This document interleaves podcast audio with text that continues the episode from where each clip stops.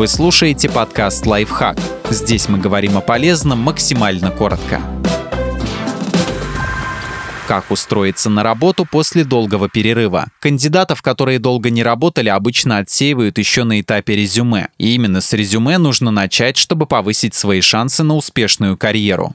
Как составить резюме? Резюме и сопроводительное письмо – это первый контакт с работодателем, поэтому необходимо уже на этом этапе развеять его сомнения. Объясните причину перерыва и покажите, что сейчас вам ничто не мешает работать. Также нужно усилить свои позиции по сравнению со среднестатистическим кандидатом. Вы должны быть на голову выше. В помощь результаты предыдущей деятельности, сверхмотивация, дополнительное обучение и так далее.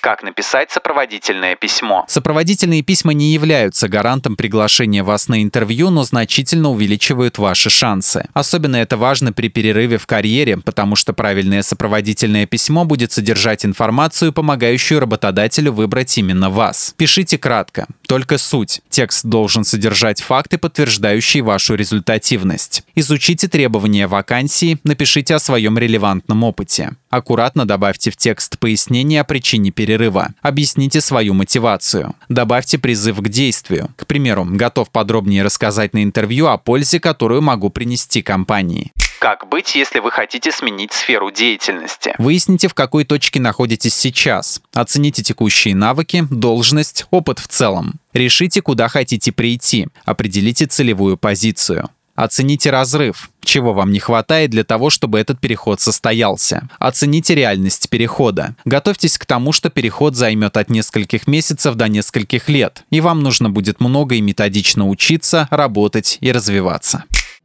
Подписывайтесь на подкаст «Лайфхак» на всех удобных платформах. Ставьте ему лайки и звездочки, оставляйте комментарии. Услышимся!